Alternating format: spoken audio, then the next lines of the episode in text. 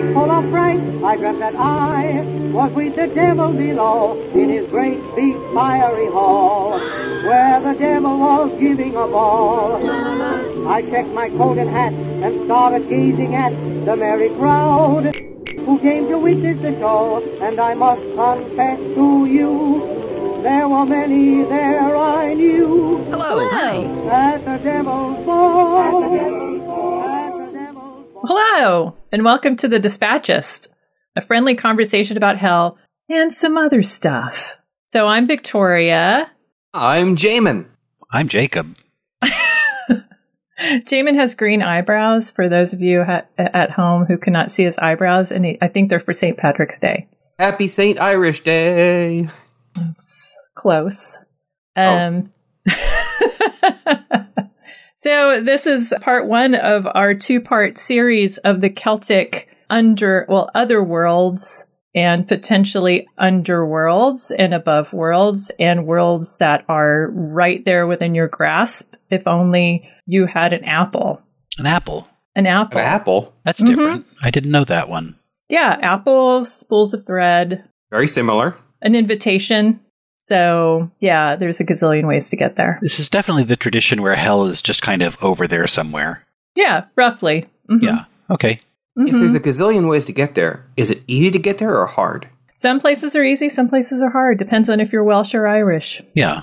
Just like real life. Yep, Yeah. pretty much. It's a lot like a, a game of Mornington Crescent if you're in Britain. Immigration's much easier for certain people.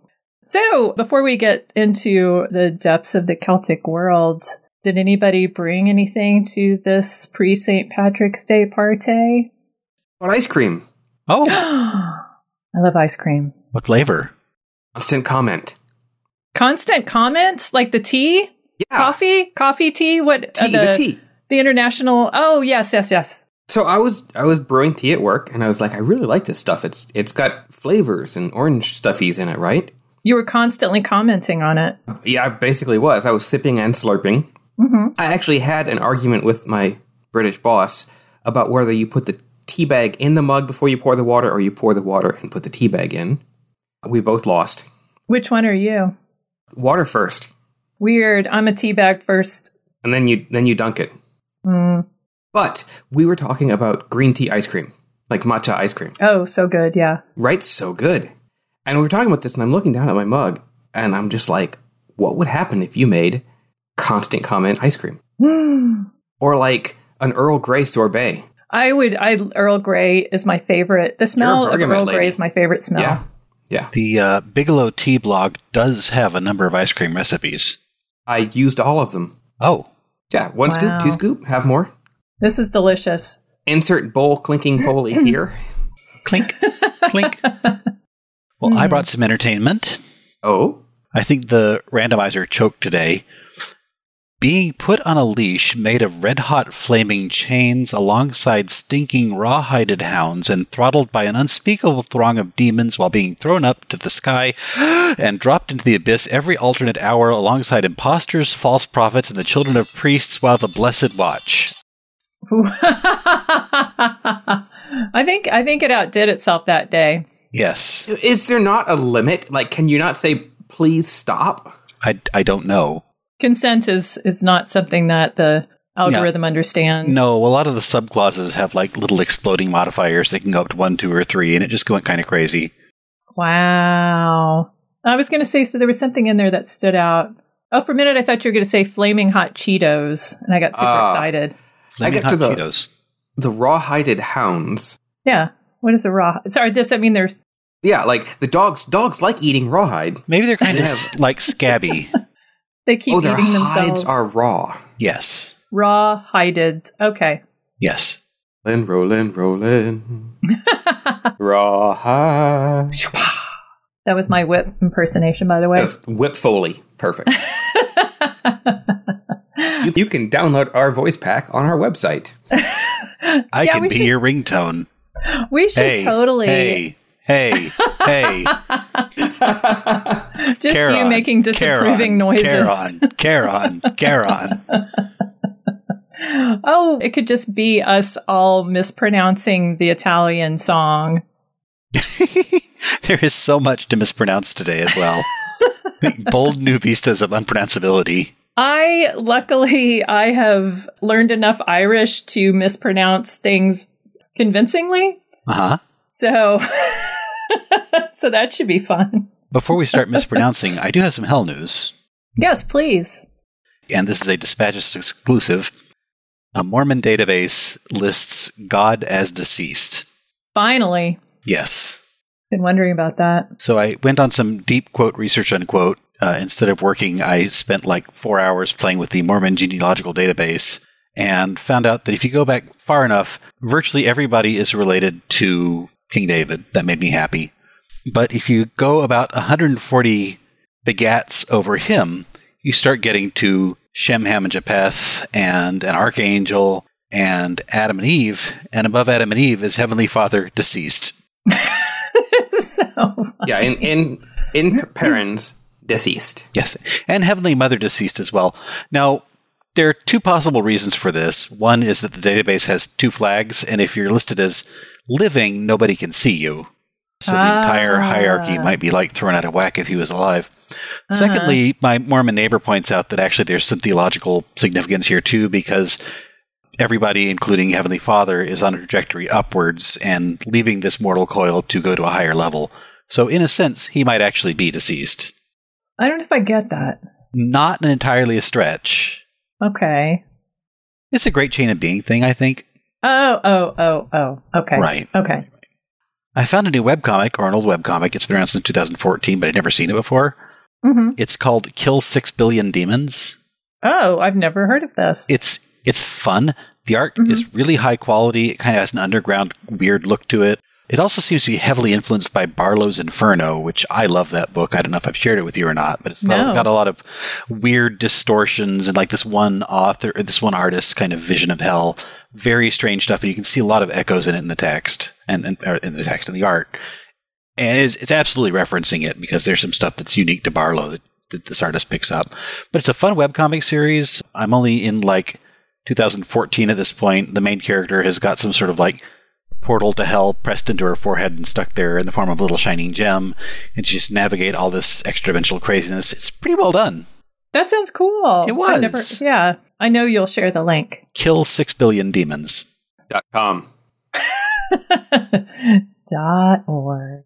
It's dot com. That's from Homestar Runner. Homestar. I'm so glad you know that. I quote Homestar Runner, somebody from Homestar Runner, like every single day. Oh, So we'll have to work some more Homestar into the into the podcast. You know, I never got to say what I was drinking No. oh yeah. or what, I, I was, I'm sharing with y'all now is just just some whiskey, just some good old Irish whiskey. Actually, the best brand of whiskey. I think it's the original, the the oldest whiskey, like Are you going to say Jameson? whiskey. Huh? Jameson? Are you, are you going to say Jameson? No, it's one you probably don't know. Powers. It's my favorite whiskey. Ours whiskey. Powers whiskey is delicious. I'm drinking it right now.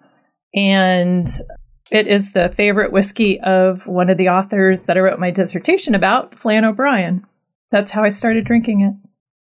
It's very smooth. Well, thank you for sharing. I bet whiskey and ice cream would go delicious. I'm sure oh, yeah. it would. Oh, have you ever made a, a whiskey milkshake? We could make whiskey constant comment milkshakes. Yes, we totally should. hmm Whiskey Earl Grey sounds strange. Also, No. like a cultural clash. It's really good Oh. with like vanilla ice cream, but I bet the constant comment would be delicious. Coffee ice cream. Okay, so since So? it, so let's get down to business. So as it is uh, nearing St. Patrick's Day, I wanted to teach y'all a little bit of Irish Gaelic. Oh boy. some Irish Gaelic. It's super fun. Okay, and I'll I'll I'll send you how to spell these later. How But, many um, L's? it's not there's fewer L's than Welsh. A lot more H's and D's and BH's, MH's, that kind of thing. Hmm. so, do you want to know how to say Ooh, hello? yes. Gia which? Geowitch. Gia which? Geowitch. And if I were to say to you, Gia which? you would say back to me, Gias Morowich. Which is more hello? Even more hello. I've helloed you more. Mm-hmm, mm-hmm, mm-hmm. That's it. Good, good, good. Did you did you just listen to that online? No, I, I, you said it to me, and I was waiting for you to reply back to me. Gias Morowich. Ah, And so that means and now we uh, drink. So Diowich means uh, God be with you, and Gias Morowich means God's mother be with you. Oh, neat. I like that. I'm still not. I'm not playing your games. so if you if you want to know how somebody is, you say konestatu, Kanestatu? Tamegama, goromahaget. Oh, okay. Is That's how you say, I'm good, thank you very much. Tamegama, goromahaget. Mm, Give it a go. Oh, Tamegama. I may have accidentally spent a bit of time on Irish Duolingo this week. It's very preparing, fun. Preparing for your evils. It's fun. It's fun. And um, so this is one that I typically teach everybody because it is both completely useful and completely useless. Okay. So, tamishasasta anwaltusasasta. Tamishasasta on Valtushtanastva? I lost it. Close. Tamishasasta anwaltusasasta. On Valtushtasta? Yes. hmm My accent is terrible, I know. That's okay. That's okay. And that means I am satisfied. Are you satisfied? Hmm. I actually learned that in um, in an Irish uh, little cassette tape lesson. I guess it's a very useful phrase. And then you can also say Tamisha Sasta Anish. I'm satisfied now. Okay. Might be useful. So here's the big one that I just learned. Gonethe Ankat. Oh wait, let me start that again.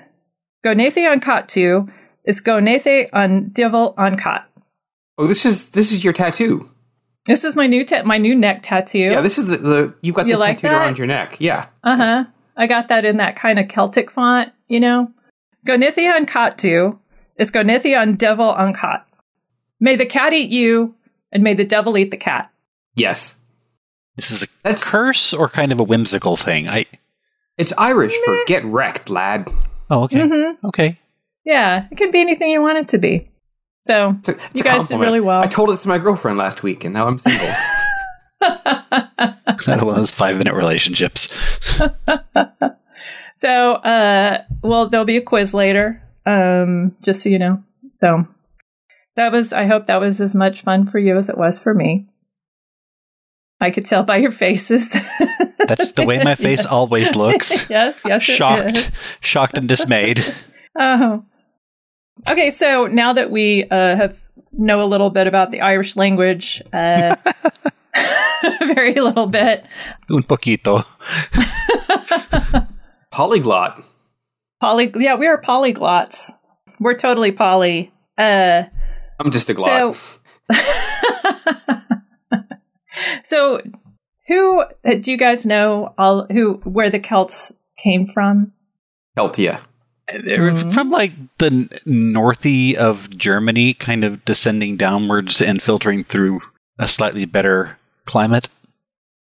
Yeah, yeah. So, um, and, and most of this I got from uh, this kind of classic book called "How the Irish Saved Civilization" by Oh, Thomas Cahill. Very well known one. It is, yeah. And so, and you know that the Celts didn't call themselves Celts, right?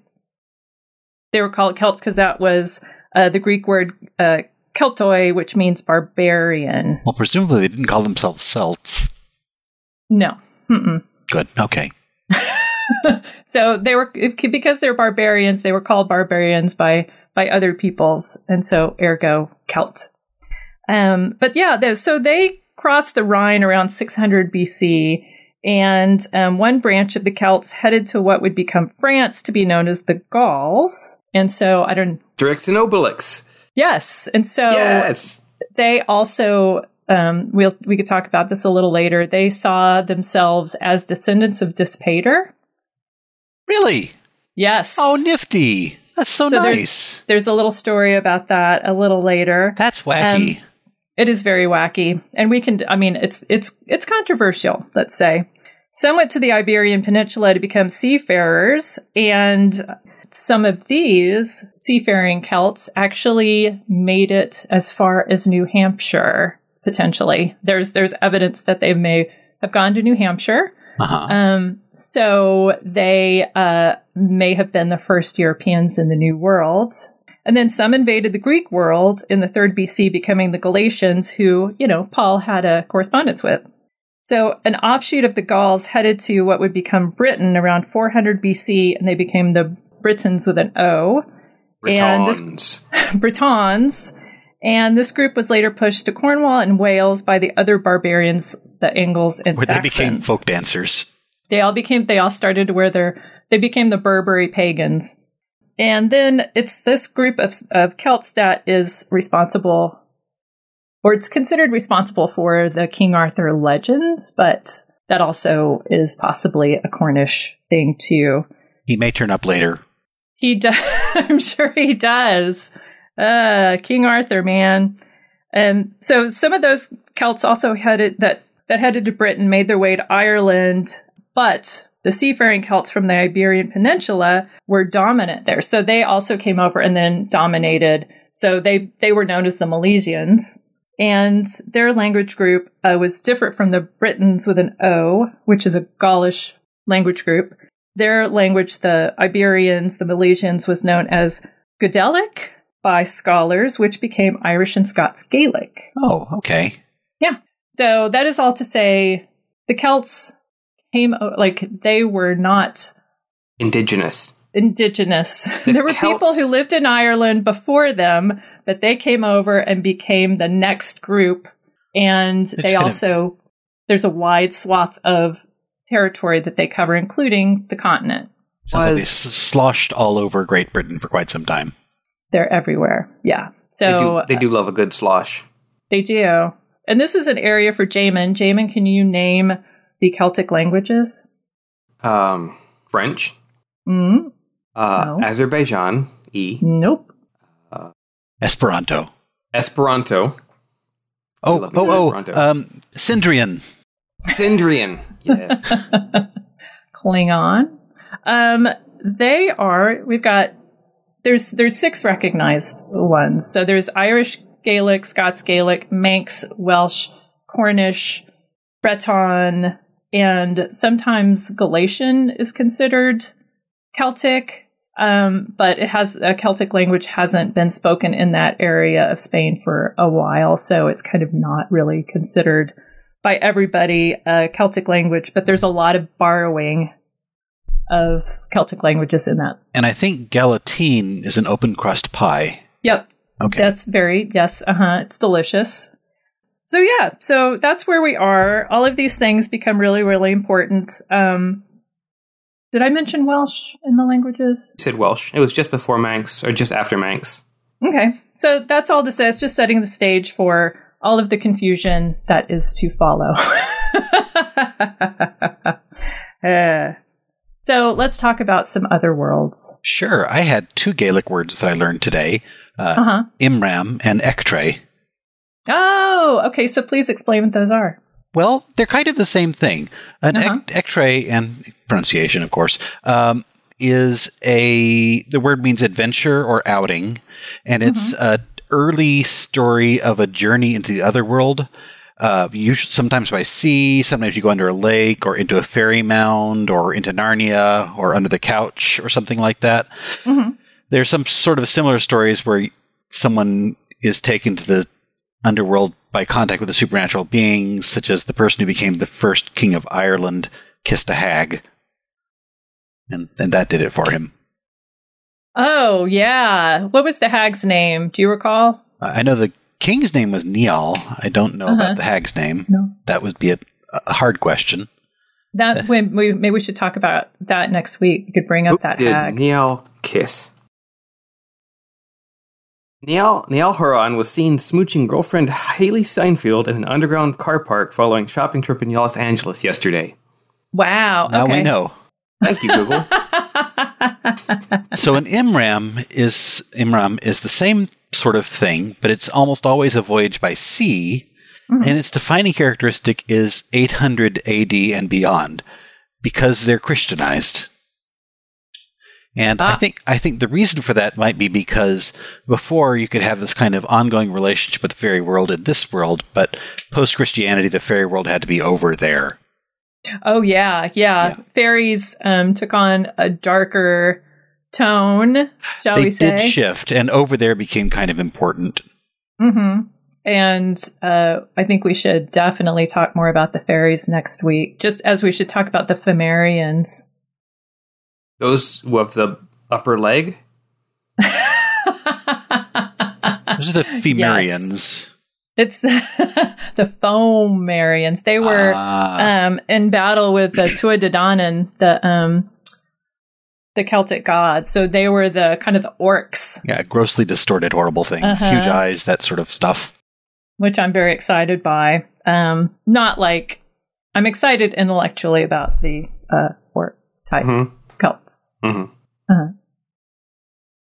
Well, those are those are very useful words, and they're going to show up a lot uh, in Nope. how you get to the after the other worlds for Note sure. that down in your copybook. yeah, I don't know why I'm so pedantic today. What's going on? Someone gave you the laser pointer. I had to wrestle it away from the cats again. So here's the gist. Okay, so because the Celts believed in reincarnation, there was really no defined place that you went after death. And so, I think there is.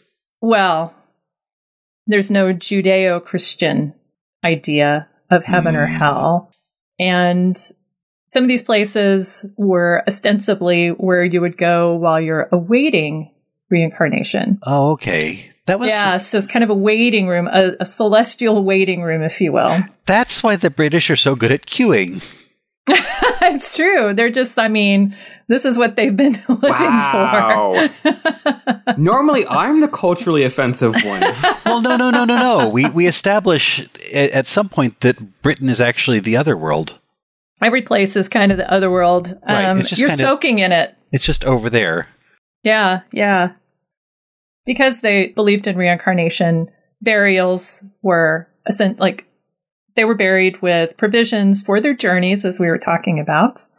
We're going to talk more about burial practices next week, probably, but sometimes there was uh, people were cremated, sometimes they're buried, but the whole idea is that you needed all of this stuff to go into the next life. So you know, we could stop the podcast there just with, ah, there's no afterlife, but there's so much more interesting stuff to talk about.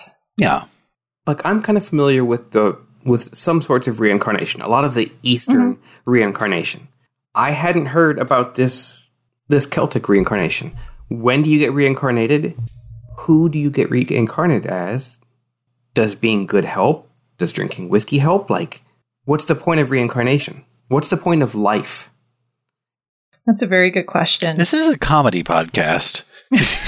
and I, I Oh. don't know if I'm prepared to answer those questions, but I do know that if your um, certain ancestors, certain heroes, certain figures do wind wind up in Tir na Nog, the land of the gods, and so there's always kind of this hope that you know if you have a heroic life, are recognized for your exploits on the battlefield, that that's where you wind up.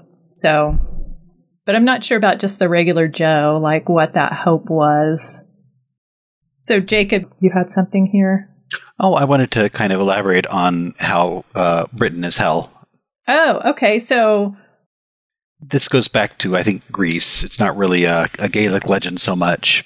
But the Greek scholar Procopius, Procopius, Procopius said that there was this island where the dead were buried, and it was kind of this gateway to the land of the dead, or the land of the dead itself. And it was about two days' boat away from the coast of France. mhm. Although the sad fishers that were awakened at the dead of night by a strange knocking on their door to ferry these spirits across the bay, it was Mhm. only a journey of an hour or so for them. So quite a, a light boat ride there.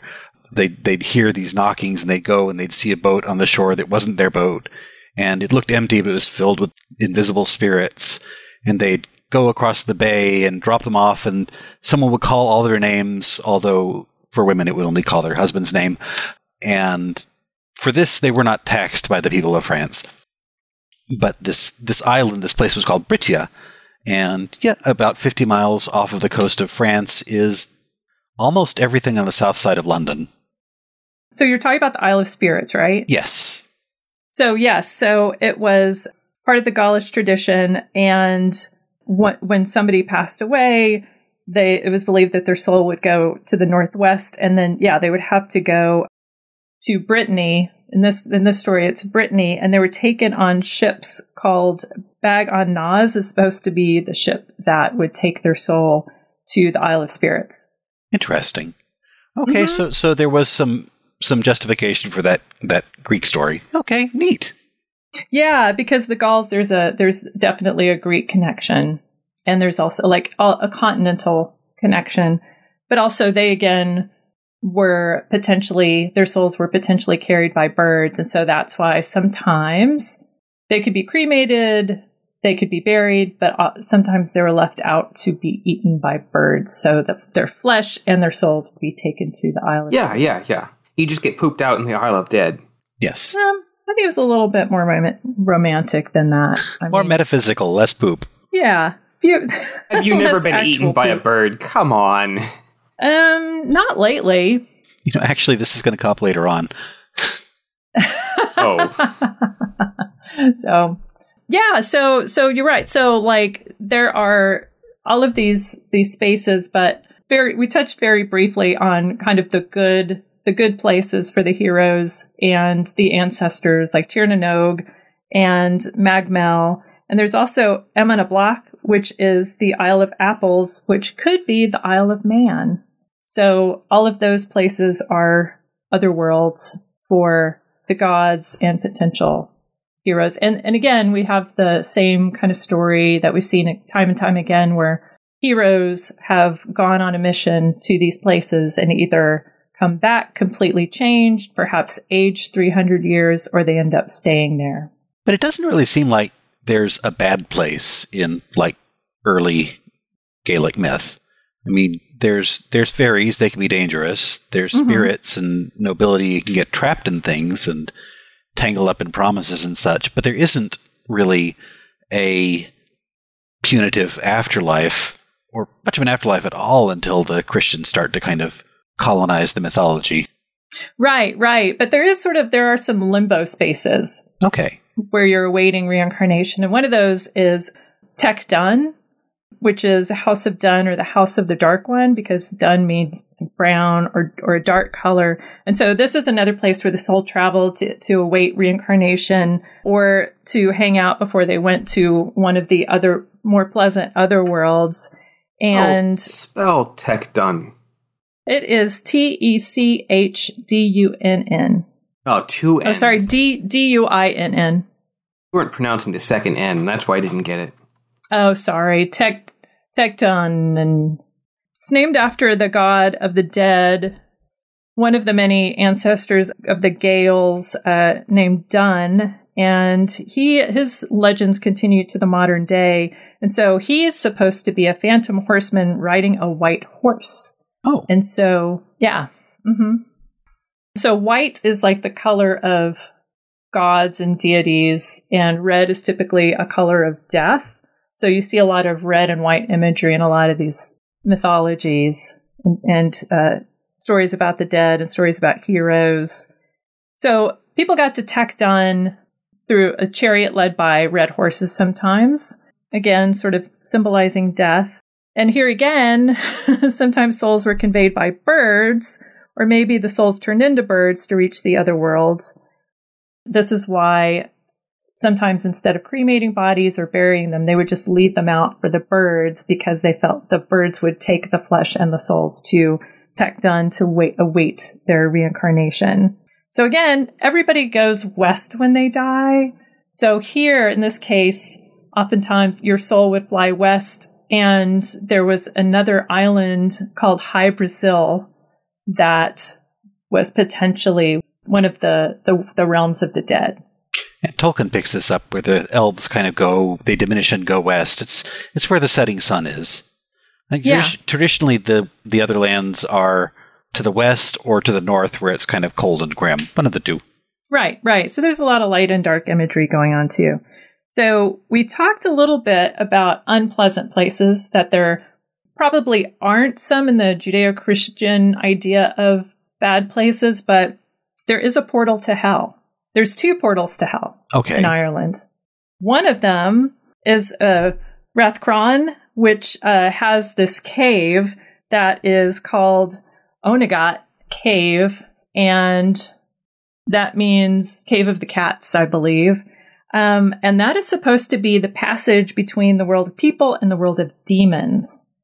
And so this is the birthplace of Samhain, and it is also for tourists touted as the home of Halloween. I saw that. Is this post Mhm. 700?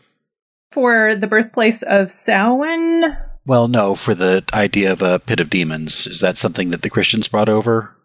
Probably. well, when was Samhain? When did Samhain begin?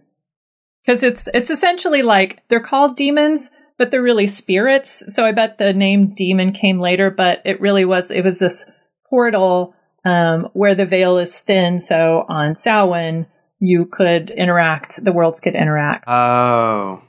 You know, I feel like this is going to be lost in the the semi mythology of religion. and, Those and- and- Christians going mythical everywhere history. and leaving leaving pits of demons just wantonly about, like unresponsible. I know. At least put the lid on the demons so that they don't go stale. You know, it's it's awful when you have to scrape the mold off of them, or like put them in the oven to toast them, toast. make them crispy again. That probably worked pretty well, actually. I mean, demons are mostly fireproof. You just burn the mold off and you're good as new.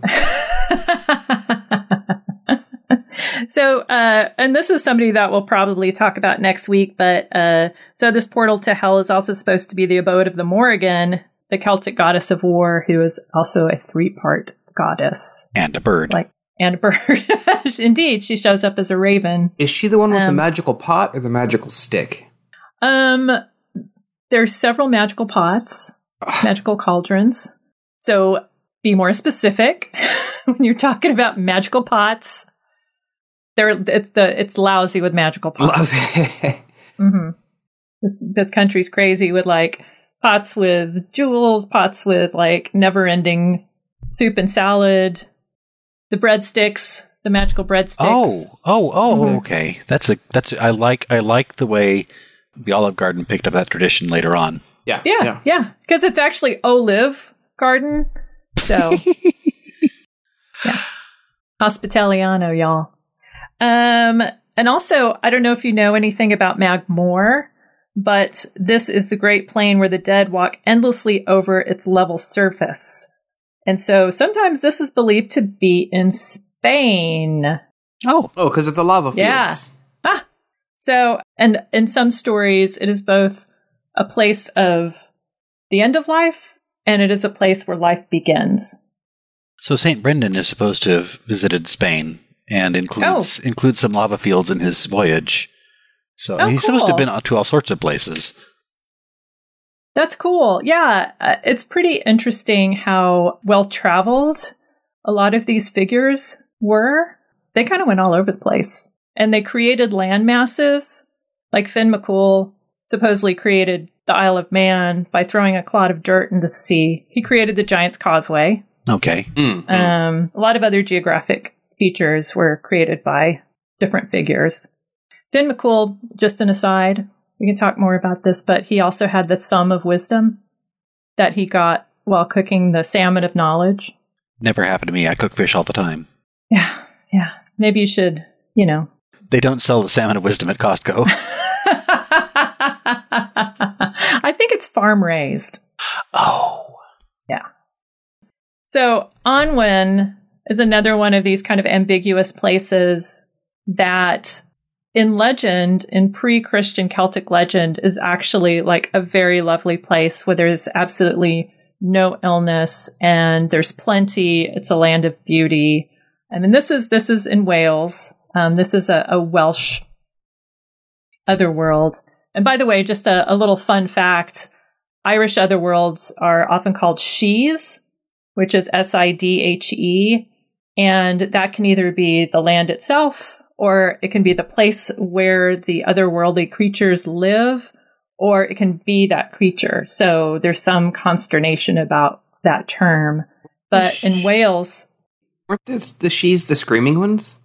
No, that's the banshees. and we will talk about that next time because there is a connection. Oh, Yeah. okay. hmm So, but in Wales, these places are called cars, and that's C A E R. And Oh, oh, again, like Narnia. yeah, so, but Cair, Cair Paravel. yeah, and so she's are pretty much you're soaking in it. Like, again, you could, somebody hand you an apple, you could go into one of these Irish otherworlds, give you a skein of yarn, ball of thread, you can go into the afterlife. They're mist. They're, you can walk through mist. Welsh afterlives, you have to cross the ocean. Interesting. Huh, Mhm, okay. mhm. Yeah, so there's a difference in how you get places as well. But Annwn is the big one in Wales, and it also could be underground. Some of these are actually underground too, so you have to, you can go under the water. But so Annwn shows up in a lot of Welsh literature. Uh, the big story that it shows up in is the first branch of the.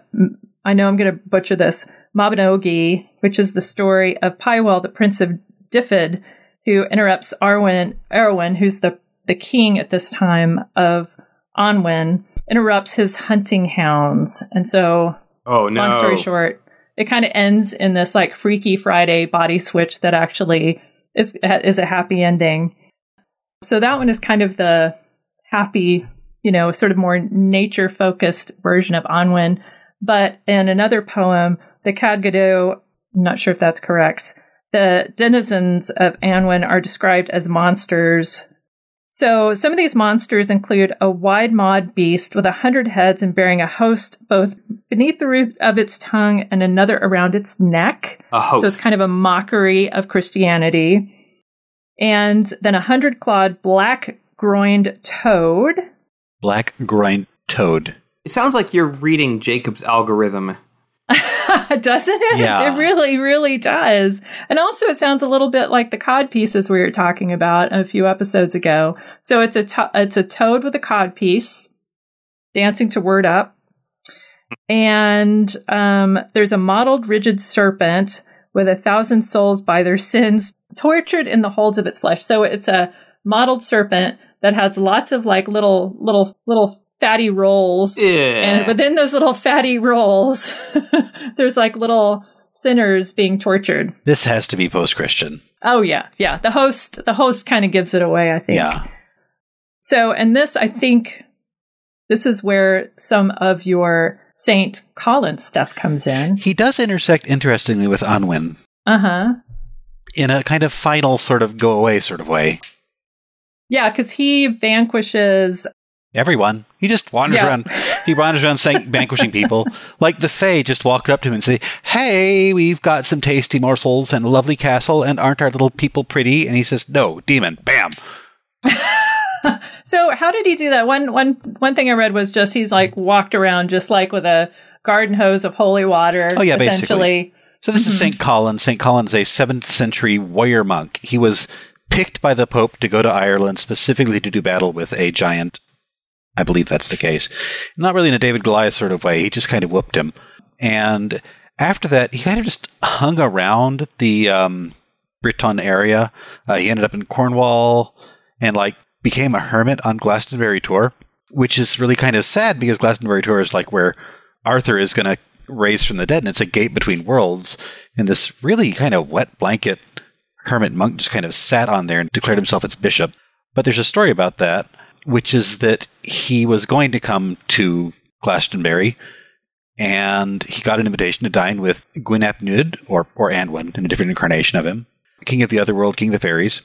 And Psychopomp so- extraordinaire. yeah, big time. Yeah, he's a doorway god, really.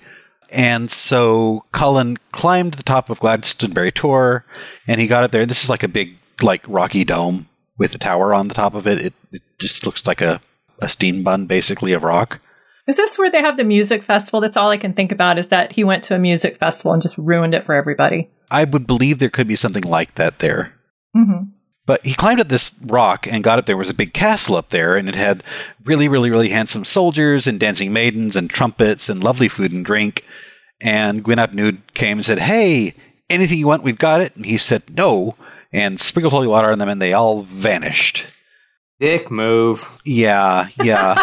kind of a part of that. Totally. Kind of a part of that. And this turns up. Gwyn said, you know, you can have anything you want. And Collen said, no, I don't want any of your stuff. And he says, but, but it, would you at least say that my dancers are pretty? Because they're all wearing like red and blue. And he says, nope, nope. Red's the color of hellfire and corpse, and blue's the color of corpses. Then he vanished them with holy water. And he's just kind of a, a jerk. Uh, there's another kind of related story where he saw some fairy folk that were dancing and one of them walked up to him and said, "Do you like our clothing?" And he said, "No," and vanishes them with holy water again. No, he makes a sign of the cross and vanishes them. Mm-hmm, mm-hmm. Later on, he does battle with another kind of giant and and wins again with his sword. So he's a pretty competent fighter, but he's given a magic item by the Pope, and um, he has a relic. It's a lily that blooms whenever anybody denies the virgin birth. What? Uh, okay, so explain. Hold up. What, whoa. So, what is the point of this? it, it, it, does seem like a kind of level two magic item at that point. Doesn't really help your combat modifiers very much. Um, I did say that correctly. The, the context for it is the lily was supposed to have bloomed at the birth of Christ. And so if anybody says, oh no, virgin birth, it says, well, whoop. but yeah. That's a complicated one. and he's not. I, I, I imagine him as this dour, sour man that writes like letters to the editor all the time. But he's actually probably a fairly, you know, buff warrior type guy. He's got a sword. I feel like he's one of those guys that is so into his own body that all he eats is boiled chicken. Yeah, that that that's very specific. let's let's not ask. Let's just not. uh, um, uh, as a side, yes. does that work? Asking for a friend. Give it a go. I mean, what's the worst that can happen? Really? I eat, I eat boiled chicken. and you have absolutely I mean, my no friend. joy in life. and you start, all you do is talk about lifting and your boiled chicken. yeah, I could tell. You do you even lift, bro? She just shot my flex game down. Two tickets to the gun show right she here. She just went Collen on my gun show. Boom, banished. I feel like next Halloween we have to dress up as our favorite uh, saintly party pooper. and just like go from party to party, just spraying people with wet wet get, blanket saint trio. Get it, yeah. Get a garden sprayer. The kind like you pump up that's right. That's right. Do you like my costume? Splash. Demon. Yeah, so Collen is he also defeated a magician oh, named prob- probably uh, Gwydion. Yeah, who was uh, kind of a important figure. And and the fun part about this is the battle involved fighting trees. So we have like the origin of Ents I believe, in this story. Fighting trees. Mm-hmm. Mm-hmm. Yeah, Ents. Ents. I think what one of the things I like about Collen is how concrete he is about demonizing the Irish mythology. It's like mm-hmm. right there. He's like, "Hi, we're fairies. No, you're demons, and you're gone." Poof. It's it's so one, two, three, gone. Mm-hmm. Actually, I kind of see him as the uh, Javier Bardem character in No Country for Old Men, walking around with the cattle, the cattle stunner, yeah. Killing people with yeah, a bad can, haircut. I can see that. so we're going to cast Javier Bardem in a bad toupee um, to play Collen. Yep. So you touched on something very important. You touched on a lot of things very important. But one of those things is that over time, Anwen became known as Gwyn Nudd, mm. who became kind of a more sort of uh, Cernunnos figure. Okay. Like became sort of like both both Anwen and Gwyn ap Nudd become sort of like synonymous with more uh, horn god. Yep, yep, yep, yep. So there are a lot of similarities there. There's uh, also the Wild Hunt is a part of their story. Yeah, Anwin Anwen had those dogs, and Mhm. you know they were just those dogs until he got demonized, and then they became the Hounds of Hell. And especially like Gwen Upnude became kind of the dark version of Anwen Mhm. and became sort of seen as the, uh, well, he was a psychopomp, as Jamin pointed out, and kind of like this figure of the dead. So again, like Christianity made this happen. I smiled really big when she said I Mm-hmm. was right, but none of you saw that. So I just wanted to, to say I It was, right. I, I could hear that smile. But also, he was supposed to be the controller of demons too, and so Huh. the mhm, yeah, And he had horns, so this all logically follows. Yep, yep, yep, yep, yep. And so, yeah, the, the hounds of um, Annwn became the hounds of the, the wild hunt, otherwise known in Christianity as the hellhounds. So Gwyn Nudd, again, is kind of this, this sort of ambiguous figure because he's both associated with death, he's a psychopomp, he's kind of like the, the manager for the demon crew, but that was a God given role. So he was preventing the world from being destroyed by being the managing the demons. Hmm. But that also implies that, again, that somehow Annwn is a place where there are demons too. So now we've populated the island with demons, or this land with demons. But just uh, one little fun fact for you, Jamin. That's how you know you're in a medieval Christian world. There's demons everywhere. They're just, it's lousy with demons. You're just like swatting them away, you holy know. water, holy water, holy water. Mm-hmm, mm-hmm. You put out those little little pest strips. They stick to it. You don't know what to do because That only still works on moving. Beelzebub, but he's very large. you get the zappers.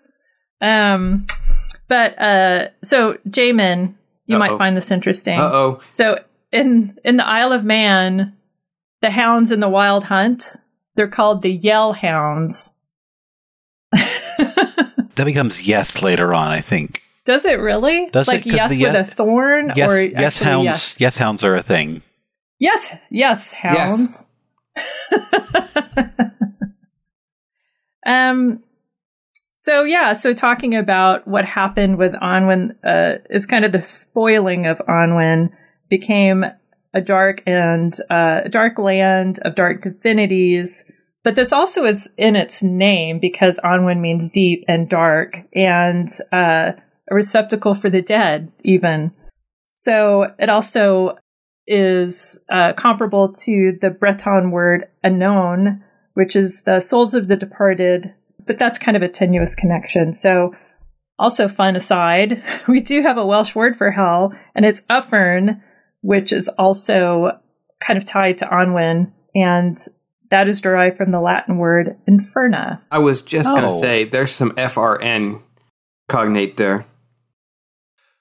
So, getting away from Manx and Ireland, about as far away as you can, like to Florida, I'd like to kind of follow St. Brendan around the globe for a little bit. He's kind of amazing. He lived around 525 in his more factual period, but his legendary voyage was recorded, made up, fictionalized around 800 or so. So we're kind of getting in. That's like the date of when we start transitioning away from the Echtra and into the Imrams. It's when Christians start taking over. Darn Christians. And by 1200, there was copies written in English and German. It was kind of all over the, the Northy area. It is based on his possibly true voyages, and there is some legitimate scholars say that he did make it to Florida, which he probably called Erland Igmicla, uh, Greater Ireland. Oh, Yeah. Some of the support for that is the like really weird flora and fauna that he talks about in his narrative might be referencing some of that land.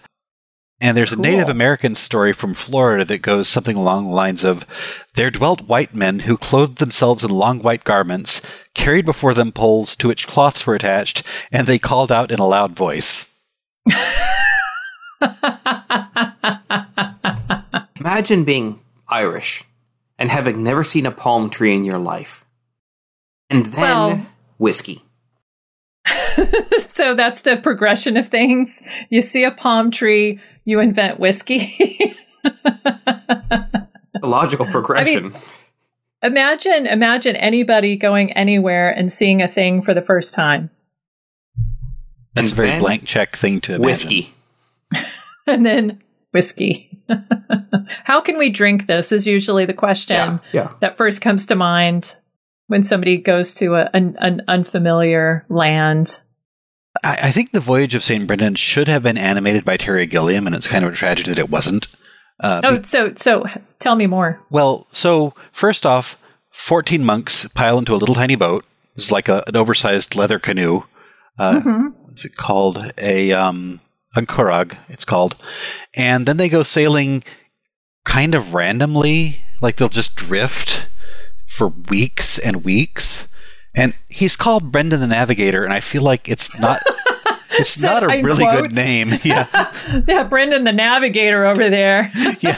Gotta say it with your eyebrows up. Some diacriticals there. So the story, and it's about 18 pages long. It's not a huge epic work. Brendan learns that another monk by the name of Mernoc, not that it matters, found a strange island of delights. So he and his band of 14 little monks, they set forth, they write a lot of letters of apology to their families. Brilliant idea. They fast for 40 days before heading out. I don't I don't know why. And then they uh, they hit the road traveling in the direction of the summer solstice and immediately hit 12 days of calm and they drift aimlessly for 40 more days sort of is a pattern of they just get lost for 40 days. Presumably it's like a metaphorical 40 days, but they do get lost an awful lot. hmm hmm I'm all the way up to chapter 5 at this point now. I would like to interject. Not all who wander are lost. Um, yeah, they are. In the case of Brendan, Okay. in the case of Brendan, he's he's really doesn't have a plan. He's just going in that direction, wherever God points him to. So eventually they hit some tall cliffs. They meet a dog. The dog takes takes them to a mansion. There's a lot of silver ornaments and free food. Strange quote: Saint Brendan ordered the serving brother to produce the the meal which God had sent them. I'm going to try that So they brought again. their own food and asked that it be served to them. Essentially, like we we got our we brought some barbecue. Do you mind? Well, I think it? it's the food that was there. Saint Oh, Saint okay. Brendan ordered the serving brother to produce the meal which God had sent them. I, I found that very challenging. Mm-hmm. He has a dream about a demon in the guise of a little black boy, Mm. and he's tempted by this. The temptation involves a bridle bit, which I'm I think is about silver, not about some sort of weird kink thing. Uh, okay. Could go either way. They hang out for a few more days. Then Brendan learns one of his brothers might have stolen the silver bit, so he exorcises the demon, and the monk dies three days later. So I guess that's a success story. It's really hard to tell. Why, why bother exercising him? He's going to die I, anyway. I know, right? Chapter 8 The little boat of 13 monks are they're dying of thirst at this oh. point. God will provide, says St. Brendan, and then they get to an island with a lovely waterfall. But they have a hard time parking, so Brendan says, God didn't provide parking, so we're going somewhere else. Oh, Brendan. And I just, this is very passive aggressive on his part. Like, God's like, I gave you, I gave you waterfall. the other monks were like reaching out with a cup, and he said, No, no, we're not doing that. That's so we're so thirsty. so. Uh, chapter 9 Island Full of Sheep. A man gives them cakes and directions to the paradise of the birds. Chapter 10 Brendan knocks them out of their hands. God did not give us birds, they would have been plucked. Uh, chapter 10 They find an uncharted island and have dinner, and they make dinner on it, but it turns out to be a giant fish on a like Ouroboros Jormungandr scale of fish. cool. It swims away, carrying their campfire with it. It's over there now. Self-cooking fish. Chapter 11. We're in year two. We're at the island of the birds. They sound like tiny bells. They're flocking around a priest. It turns out these are all the fallen angels. It's not a bad gig. They sing some hymns with the birds. It's nice. There's a random encounter here. They're at a sort of monastery, and the abbot has magical lamps that will not burn out. Hmm. And this is another like Brendan moment. Uh, Brendan Okay. says, "How do these tapers burn without going out?" The abbot says, "It's a spiritual light." Brendan says, how Oh. can you have a spiritual flame burn in a material substance? And the Oh, abbot dear. says, Have you not heard of the burning bush near Mount Sinai that burned without being consumed? To which Brendan says, Yes, I've read of this, but what analogy has that to do with this case?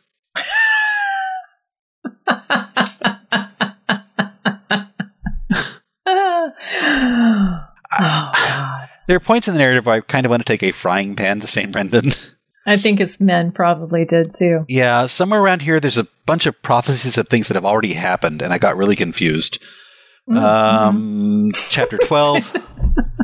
chapter 12, they're in a very silent island. Monks meet an old man with white hair. They eat bread and trade prophecies.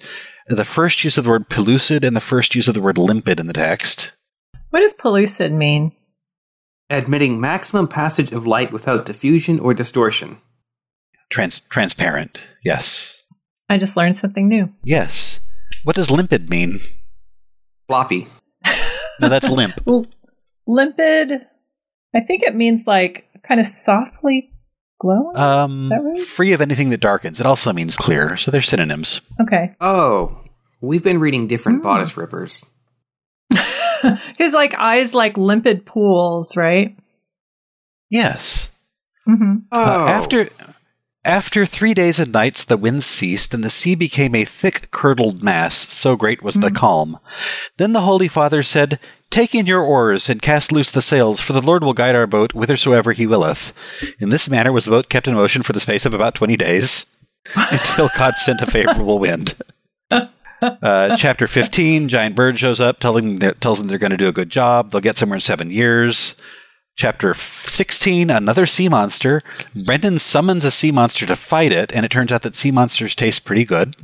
Oh, so they got to eat the sea monster? Yes, or is they this did. like a Mothra, Godzilla? No, they did. They got to eat the sea monster. Gamera it's lovely. thing. it doesn't matter who wins, we all eat.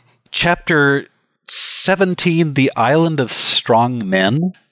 Mm. Uh, it's an island of boys, young men, and elders dressed in purple. One of their brothers decides to stay behind. Um, they last see him Go figure. they last see him following two of the young men to the company of the saints, where he is admitted into their society. Uh, there are Mm-hmm. very large grapes. Okay, a question here. Let me interject. I have a lot of questions about the scene. No, no, no, no, not your questions. So Okay. in the in my translation, Yes. when the dude steals a thing and dies, yes. it says the first latecomer dies, and in this well, I don't one, know. it says the second latecomer remains while the others leave. I don't know. I didn't get that in my translation. It's a latecomer. Someone who came late. Latecomer. Someone. Someone who came late. a person who arrives late. Yes. But why would the man who dies be the first latecomer? Like, why are his fourteen monks latecomers? Because he was late. Synonym for dead. You think? I don't know. No, I don't know. I We'll think I think we're, we're we're we're um I, I I do not know the answer to this. Yeah, we should find out. Oh, oh, oh, Oh. hang on. Oh, I answered What? my own question. Okay, are you ready? Back to Uh-huh. back to back to chapter four. Oh no. no, no, no, no. Brendan and Uh-huh. fourteen men, fourteen Yeah. monks. Soon to be 13. Right. I'm holding up four fingers Yes. yeah. to represent fourteen. 14. Right. Yes, got it. Then three latecomers join the group. oh, so they joined Right. the party late. No, no, because it's Brendan plus fourteen. It's fifteen plus three is eighteen. Okay. Okay. So the latecomers are the ones that are dying. Oh, so we never lose the original 14. We're only halfway through the story. That's true. But I know how it ends. Okay, so this eh, this the second latecomer leaves because if you didn't show up on time, you weren't worthy enough to be a real monk. Oh, I'll buy that. So monks need to be always on time.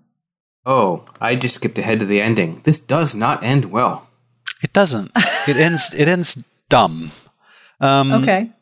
18 more grapes, more pomegranates, a griffin, God sends a bird to tear the griffin's eyes out. There's much rejoicing. 20 Christmas. 21 Crystal Sea, lots of fish. They sing mass at the fish, the fish go away. Second use of pellucid.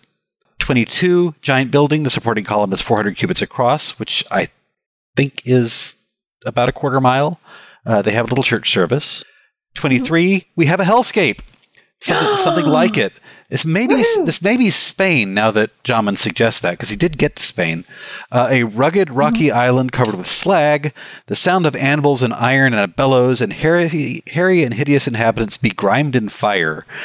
The boat sails away as fast as they can, and the natives throw big balls of melting slag at them, and the island looks like a huge ball of fire.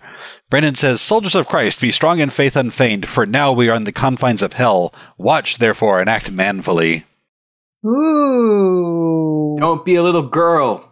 Come on, man. His Wow, words. His words, not mine. Sure, sure. you're slagging on the monks. 24. Man on cliff says, Woe is you, woe is me, is carried off by burning demons. Mountain catches fire. Uh, uh, 25. uh, uh, hang on, let me say. They find a volcano, and demons take the third latecomer down to hell. That's my translation. So there goes number three.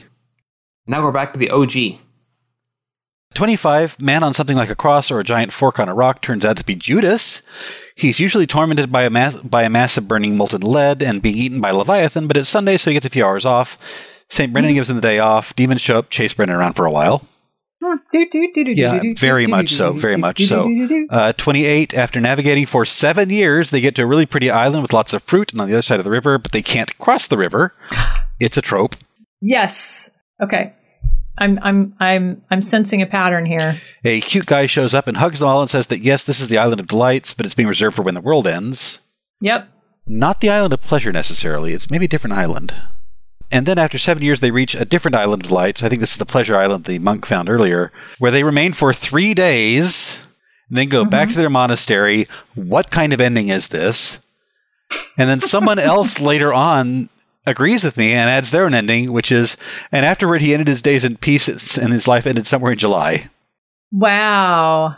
16 pages of journey and they summarize the island of pleasure the destination for this entire trip in about 75 words Yeah. Well, is it so? So something that I was reading about debunking the idea of hell being present in pre-Christian Celtic literature. Like this is an add-on by later monks yeah yeah Um, this is like eight, 800 written down by monk And so these journeys that were once kind of these like fun travelogues to all of these different like islands of plenty and mystery and just like crazy fun stuff like the Isle of Laughing um, became like gradually parables of or moral tales. So as you go along, there it's it's uh, you're supposed to like there's a story of, of penance and there's punishments or at least the witnessing of, of potential punishments along the way as kind of warnings. yeah And you can't access the pleasure island. You can only sail past them as they wave and say like maybe someday, maybe someday. but this one is this is light still light this feels like the island hopping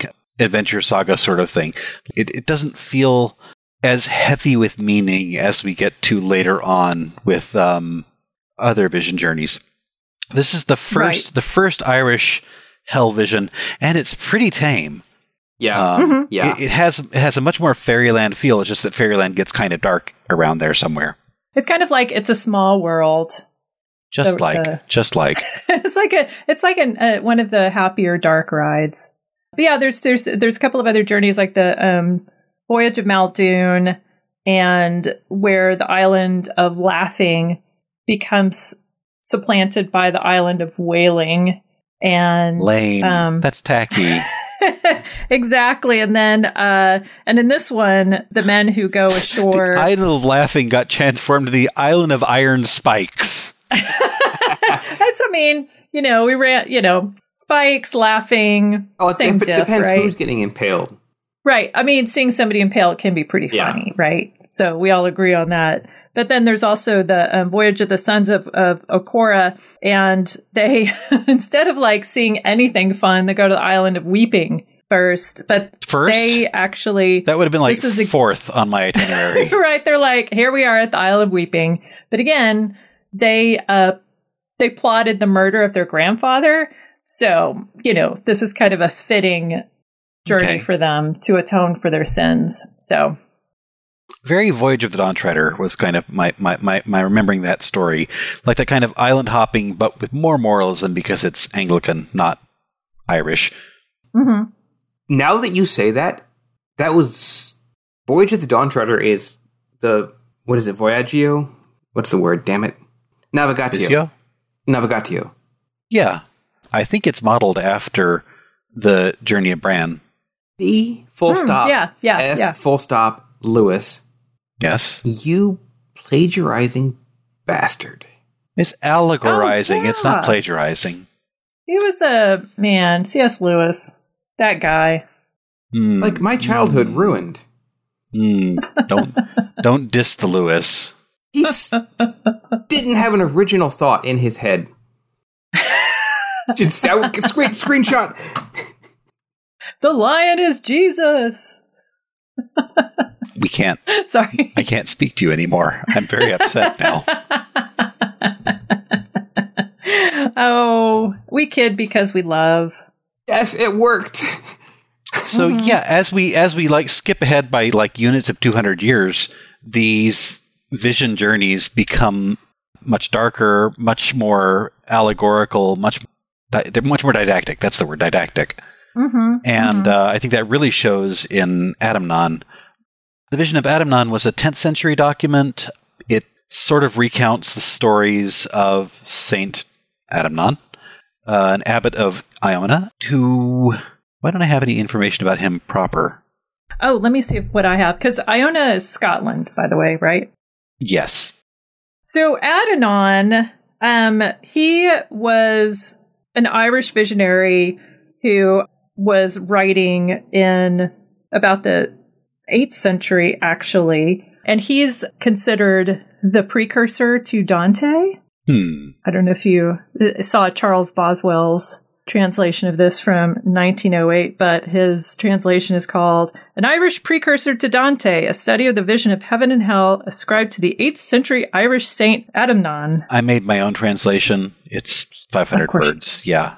Much shorter, more hand gestures. Yeah, yeah, it's probably a little livelier. But yeah, so he it turns out, and I was excited to see this because it's your guy, that he influenced the uh, Vision of Tundale. Yes, he did. Yes, he did. I think all of the Irish visions kind of flowed into each other. It just get worse and worse as we go go down. Mm-hmm.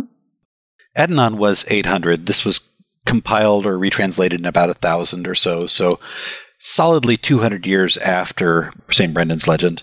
So this one is about 10 pages long in in my version with you know, you know mm-hmm. nine point font or so. Again, not epically large. The entire thing is sort of an early hell purgatory. Everybody goes into a shining city, and if they're good, they go towards God. If they're bad, they've seen the presence of God but get separated from him, so a little twist the knife there.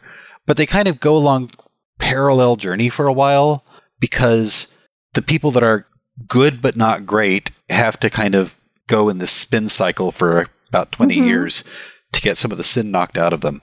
uh, and, and much like Tundale, we do kind of go through this and then get to a purgatory state later on. So it goes it goes to happy ending. Mm-hmm. But just remember, kind of like the good people and the bad people, or the not so good people, are traveling together, and the good people just kind of go down the aisle, and the bad people get crashed against the side a few times and stuck with spikes and Hmm. like hassled by hellhounds, that sort of thing. But they're in the same journey.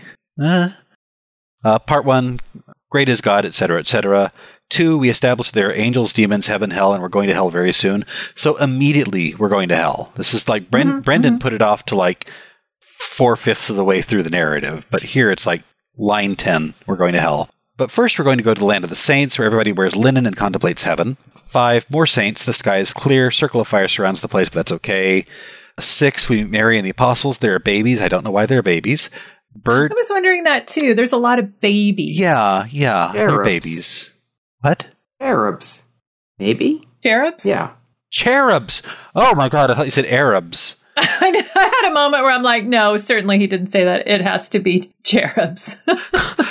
On our Okay. cultural offensive for the day. Please let it be cherubs. Okay, Arabs. we're in agreement on this one. Good. Oh my. Um, don't, please don't unsubscribe. Um, uh, they're babies. I'm not sure why they're babies. Birds and bands provide background music and will do so until the judgment day, after which people will stare at God forever. that sounds fun. I know. Chapter 8, it's God, but if you look at God, your eyes will melt. There are six. There are six million horses and birds. I don't know why. Nine and ten, we talk about angels. Eleven, we talk about the crystal walls and the rainbows and things like that. And twelve, we talk about all the nice people who are in heaven. Aren't they nice? Thirteen, interior decorating, more angels. 14 mm-hmm. there's a city covered in fire and ice with swamps and fighting and wailing and all that. And it's the mm-hmm. same city. It's just this is the way the bad people see it. So there's this kind of layered perception of the afterlife going on here. It's a bit unclear in places. Uh, the Archangel Michael shows up with two kids and beats people as they go past. Thank Just you. like real kids. yeah. Yep. I do that. Yeah, and Archangel Michael is a psychopomp as well, so having him as this kind of transitional point makes sense. 16, Archangel Ariel scourges people, and there's a stream that cleans up the souls of the righteous, but it just burns the sinners. 17, Fiery Furnace, 12,000 cubits across, which is about 5 miles. The souls of the blessed get through it with no problem, but the saint, sinful burn for 12 years. Give or take. Uh, 18, Fire River with a whirlpool that stirs bad people around for 16 years, and then an angel beats them. 19. Shining God judges you. Take, O heavenly angels, this unprofitable soul, and deliver him into the hands of Lucifer, that he may plunge him and utterly extinguish him in hell's profound through ages everlasting. Ouch. Dun, dun, dun. Yes. Ouch. I'm adding this one to the Tormentomatic. Once you've seen the glory of God, you may then be eaten by twelve fiery dragons, one after the other, until the lowest until the lowest dragon lands you in the devil's maw. There doth he experience the consummation of all evil in the devil's own presence throughout the ages. So this is very similar to Dante. And a little bit of the human centipede as well. Ah. Yes, yes, it is. Let's not dwell on that too much. Number 21, glen filled with fire and eight burning serpents. 22, giant bridge spanning a valley of flames. The sinners find it broad, but they get thrown in as it narrows. That, That's yeah. that Yeah, turns up a few other times as well, I think. hmm 25, burning chains and fiery columns. 26, cowls of ice, blankets, mire blanket, I guess salt cover maybe. Demons with fiery clubs making moan. 27, streams of fire, fiery nails and tongues, islands in a fiery sea. 28, sinners are put on leashes made of red hot flaming chains alongside stinking raw hided hounds and throttled by an unspeakable throng of demons while being thrown up into the sky and dropped into the abyss every alternate hour alongside impostors, false prophets, and the children of priests while the blessed watch. You tricked us. I did. You. Mm. 29, showers of red hot arrows in a black lake. 30, we're shown where the bad people go on Judgment Day, and honestly, it sounds kind of like Texas, but a bit smaller and with more ice. 31 through 35, Amen. You know, I, when I was reading this, all I could imagine were was uh, like I don't even know how I have this. Like I think cartoons, old movies, but you know, like a crazy factory where you're going along all the conveyor belts. Oh, and, yeah, like, yeah, playing Powerhouse in the boom, background. And then things are kind of like splitting off and getting, you know, just kind of like all this crazy stuff. Yeah, like the good people are just sitting there wearing like cute little suits and going down the middle thing, and then like the people right, Right. behind them goes zoop off to the yeah, left like and right. tubes, And it just beats it against the sucked up. ceiling for a while. yeah. But uh, interesting fun fact. I don't know if you uh, saw this, but this this vision is actually part of the the whole connection to Dante is that it is the earliest Irish visionary work to use the literary device of a bridge that the souls must cross as part of their whole sorting ordeal.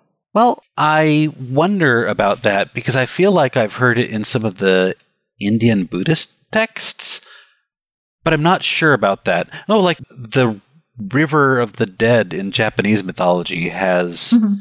Some sort of bridge element to it. This is the first Irish one. Okay, that's So- that's fine. I'll because there's I'll, a I'll put lot my of pedantry Irish away. No, no, no, no. But it's interesting, and also um, it's the it mar- it's the origin of visionary literature about um, a spiritual pilgrim undergoing trials in, and this is kind of an Irish tradition as well. So it's like taking that tradition and putting it into a visionary text. Yeah, yeah, I see that. Mhm. Um, so this this inspired Tundale and this inspired Dante, and I feel like they go in two very different directions stylistically and tonally. Mhm. yeah, and also there's a spiritual guide in this. True. Yeah. There's an. Is Mm-hmm. there? Wait. In this one? Is there? Yeah, yeah. I forgot he's being led around. Oh yeah. I ignored him because he wasn't funny. so this is what your hell journey is going to be like: ignoring the guide. Oh, absolutely. no question there at all. just like yada yada yada, hellfire, penitence, whatever. Yeah, that's that's super interesting. We've got more visionary texts to address next time, probably. so many. Or draw in with green So crayon. many. I feel like we could have a wh- well, definitely we could have a whole set of episodes on different visionary texts. They, they, it's sure. a genre until Dante. Then he kills it. Dante ruined everything. Like after Dante, like yeah, we could do more vision, vision literature, but he's got Yeah. he's got 90 stanzas of the stuff or 90, Yeah. 90 cantos. Damn it, Dante. On to the continent. So I feel like we need to talk about the Gauls because they are very foundational to the whole Celtic world. And um, I mentioned earlier that the Gauls believe themselves to be uh, descendants of Dispater.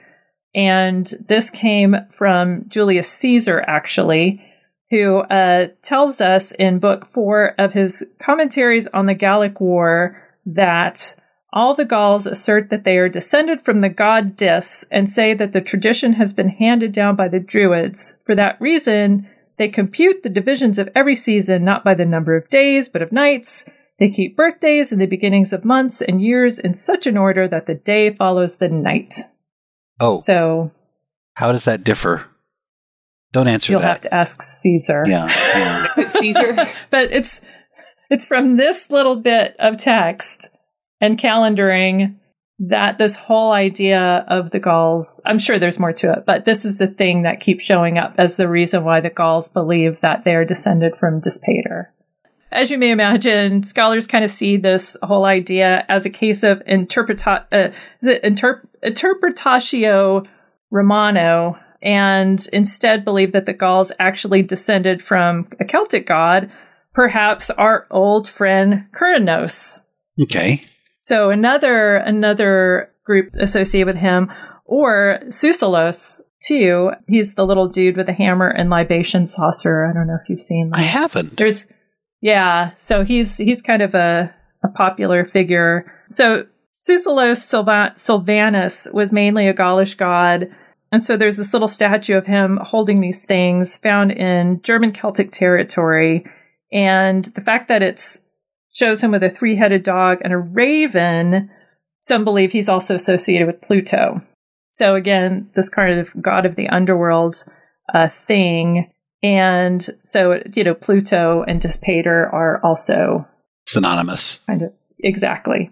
So he's also so associated with Dada, one of the leaders of the Tuatha who's not Dada like the Dada. 1930s surrealist art movement. Yeah, it's D A G D D A oh, G D A. Dagda. Okay. hmm And or the Welsh figure Beli Mawr. And again, there's this little figure of this guy that is associated with that supposedly proves that there's this connection between all of these figures and Dispater. Also Jupiter. And and Jupiter, yes, you're absolutely right. Jupiter's also in there too. There's probably other people as well. Like oftentimes Bread. um Sam. Eloise. there's a lot of Viking because the Vikings then invaded at forgot if I can look up the year, but there are then these uh, figures that become sort of overlaid with Viking gods and heroes and so forth. So there's just all of this like layering and mixing. So I did learn a new word that seems kind of relevant to this. Euhemerism. Euhemerism? Euhemerism. This is the process of real things becoming mythologies or being assumed to become from mythologies. It could be like a folklore fallacy where you just assume that everything mm-hmm. is based on a historical instance and it's just been mistranslated over years. Or it could be a real thing like a king becoming a spirit, which happens sometimes in Mesopotamia. So, okay, so like maybe this isn't accurate, but would like King Arthur be one of those things because it's unclear like there probably was a real king that he was based on, but the mythology kind of took over, but then also they just keep kind of rolling along. They, Well, I think that he might have right made the model for it, where Hmm. you you then assume that like every weird pagan king story is based on a real person. Mm, Like you'd be mhm, assuming at that point that Anwen was based on a real a real like king who had a bridge or something like that in his backyard. I don't know, but like Hmm. that seems like the reason you might have euhemerism was the kind of strange collision of fact and fiction with Arthur. Arthur. Okay. So Jesus? Does Jesus apply here? Am I going to have to cut that? Fair. Okay, so one of the things that's important to us here today, though, is that the Gauls divided the universe into three parts. There's Albios, which is The white. considered like the upper the upper world, the white world, exactly. And maybe, you know, if you want to call it heaven, you can but it's not really. Bitu, which is the world of living beings, and Dubna, which is kind of the lower world or the dark world, which again is sort of falsely connected to hell. Usually it's a nice place in Celtic mythology. Like the land of the dead is not bad at all. It's kind of cheerful. Yeah, and as a matter of fact, like just going through these quickly because I couldn't find just in the time I had a whole lot of information about them, but I did find one book that kind of gave like an overview, a very sort of like floaty overview of these things and sort of the philosophy behind them. And this book is called The World of the Gauls Foundations of a Celtic Philosophy by Anton Bosquet. And so from this, he, he uses the cauldron of Gundestrup, which is the most detailed and explicit representation of the Gaulish pantheon, as kind of like a touch point throughout how to talk about the, the worlds and the different figures in those worlds. But again, Dubna, if we want to start from the bottom, Dubnus is, as you said, not necessarily a bad place. Like it's associated with, of course, deepness and darkness and mystery, and it's below the realm of living, the living beings. But it's more of a womb than an inferno. Hmm. So it's actually like kind of the place before life begins. So That's the cycle. yeah, Mm. yeah. So it's kind of connected to fertility and um, again connected to Keranos. So he's kind of the the figure that shows up here, specifically in different art, um, like on altars where he is the his horns are actually holding up the earth. So he's kind of like this figure of of um, kind of keeping the world afloat. He's got the whole world in his horns. In his horns, he's got the Mm. whole wide Mm. world. Is this reincarnation? Is it the womb? You like? Is it part of reincarnation theory or no? Is this a different womb? I believe it is. I believe it's a reincarnation womb. Okay. Mhm. Hmm. Yeah, it's sort of like you go and you kind of like it's restorative, and it is sort of just the place where you are until you become till you move back up to, and it's like quiet. There's sort of like um, it's it's a it's a it's a, a unseen like it's a it's a place of no seeing. Hmm. So you're just kind of inert. But that could be a very, that doesn't have to be an unpleasant thing. Yeah, so the antler thing also, Keranos also has this whole cyclical thing of the seasons with the shedding of the antlers. So at some point he just has the little horns Aw. and, you know, so it's just kind of the cycle of seasons and the cycle of life in this realm. And that takes us to the little horn in the book of Revelations. Yes, it does. So I think that could be a place where there might have been association with hell later because of the whole, because of Keranos. Oh, I was I was kidding, but we'll burn that bridge soon. But and also snakes are part of this, like like figures associated with him. Snakes are are are one, especially a horned snake, a snake with a ram's head. So again, yeah. So again, this kind of like imagery that doesn't necessarily in the Celtic world have demonic impact or you know resonances becomes that later. Take a minute Mhm. and imagine Yeah. a ram which can unhinge its jaws to swallow its prey. Ma, ma.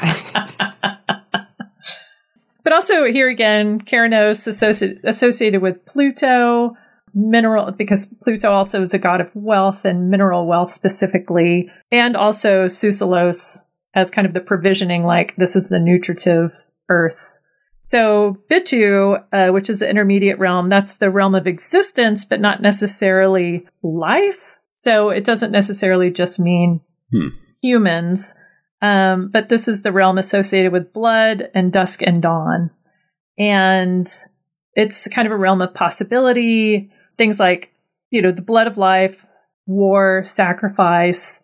These are not necessarily negative things, but instead, you know, sacrifice was a way to exalt souls to get them to the next realm. Like you're you're you're pacifying the gods so that you will be able to move to the next realm and also so that you'll be able to survive.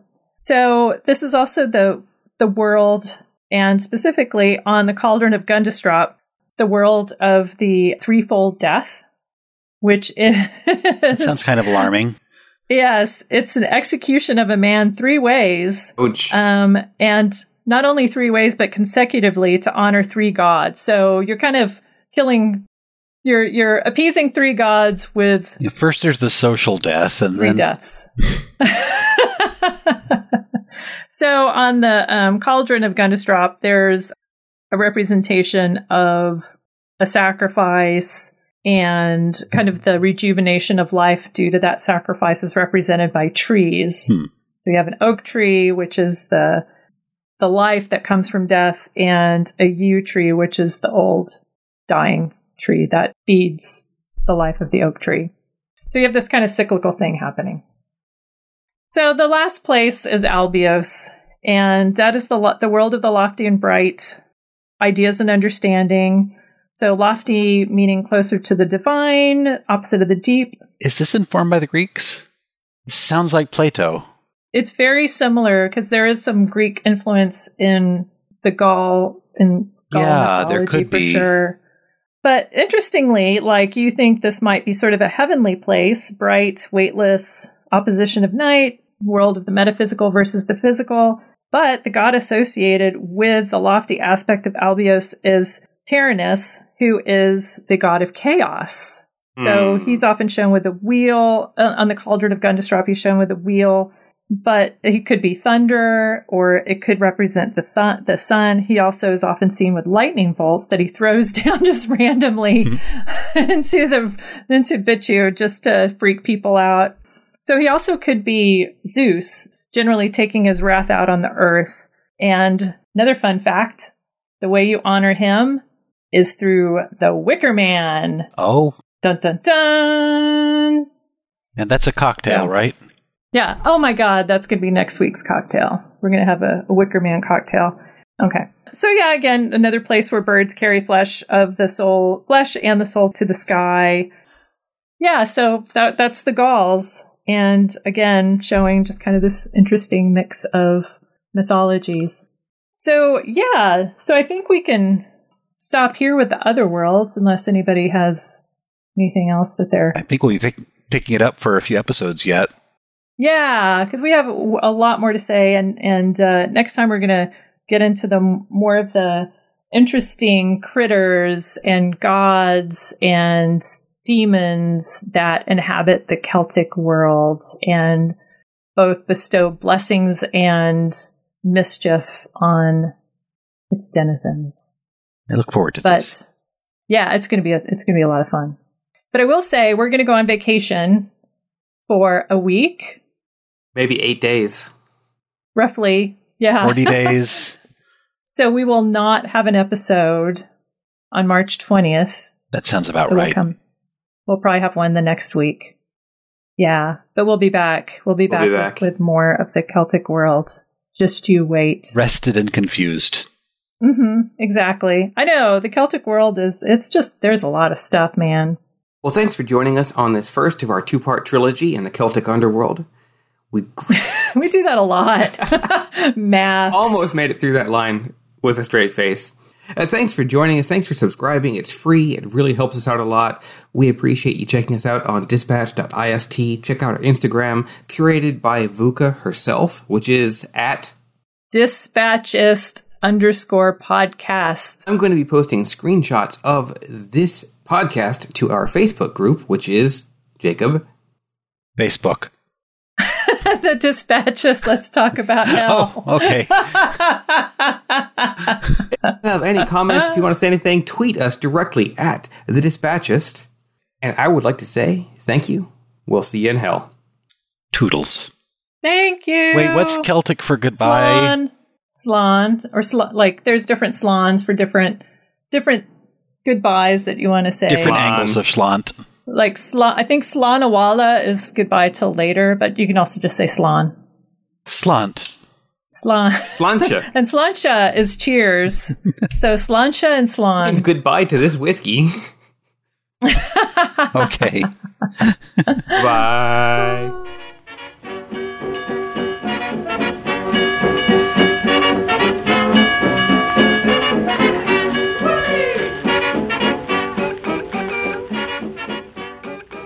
This podcast is copyright 2021 by The Dispatchist and is Creative Commons.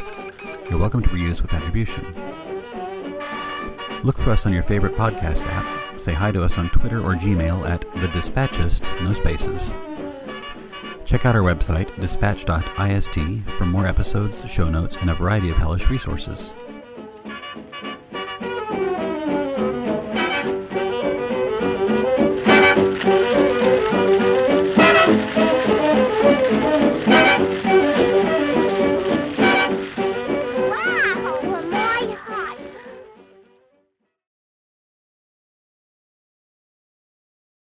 Honestly, if you're mm-hmm. going to Ireland, just take your Android phone and be like, hey, Google, how do I say? And you're fine. And Google says, I don't know. It has too many H's in it. Oh, God. Luckily- how do you say Swedish? Are we done? Are we done, Google? Thank you.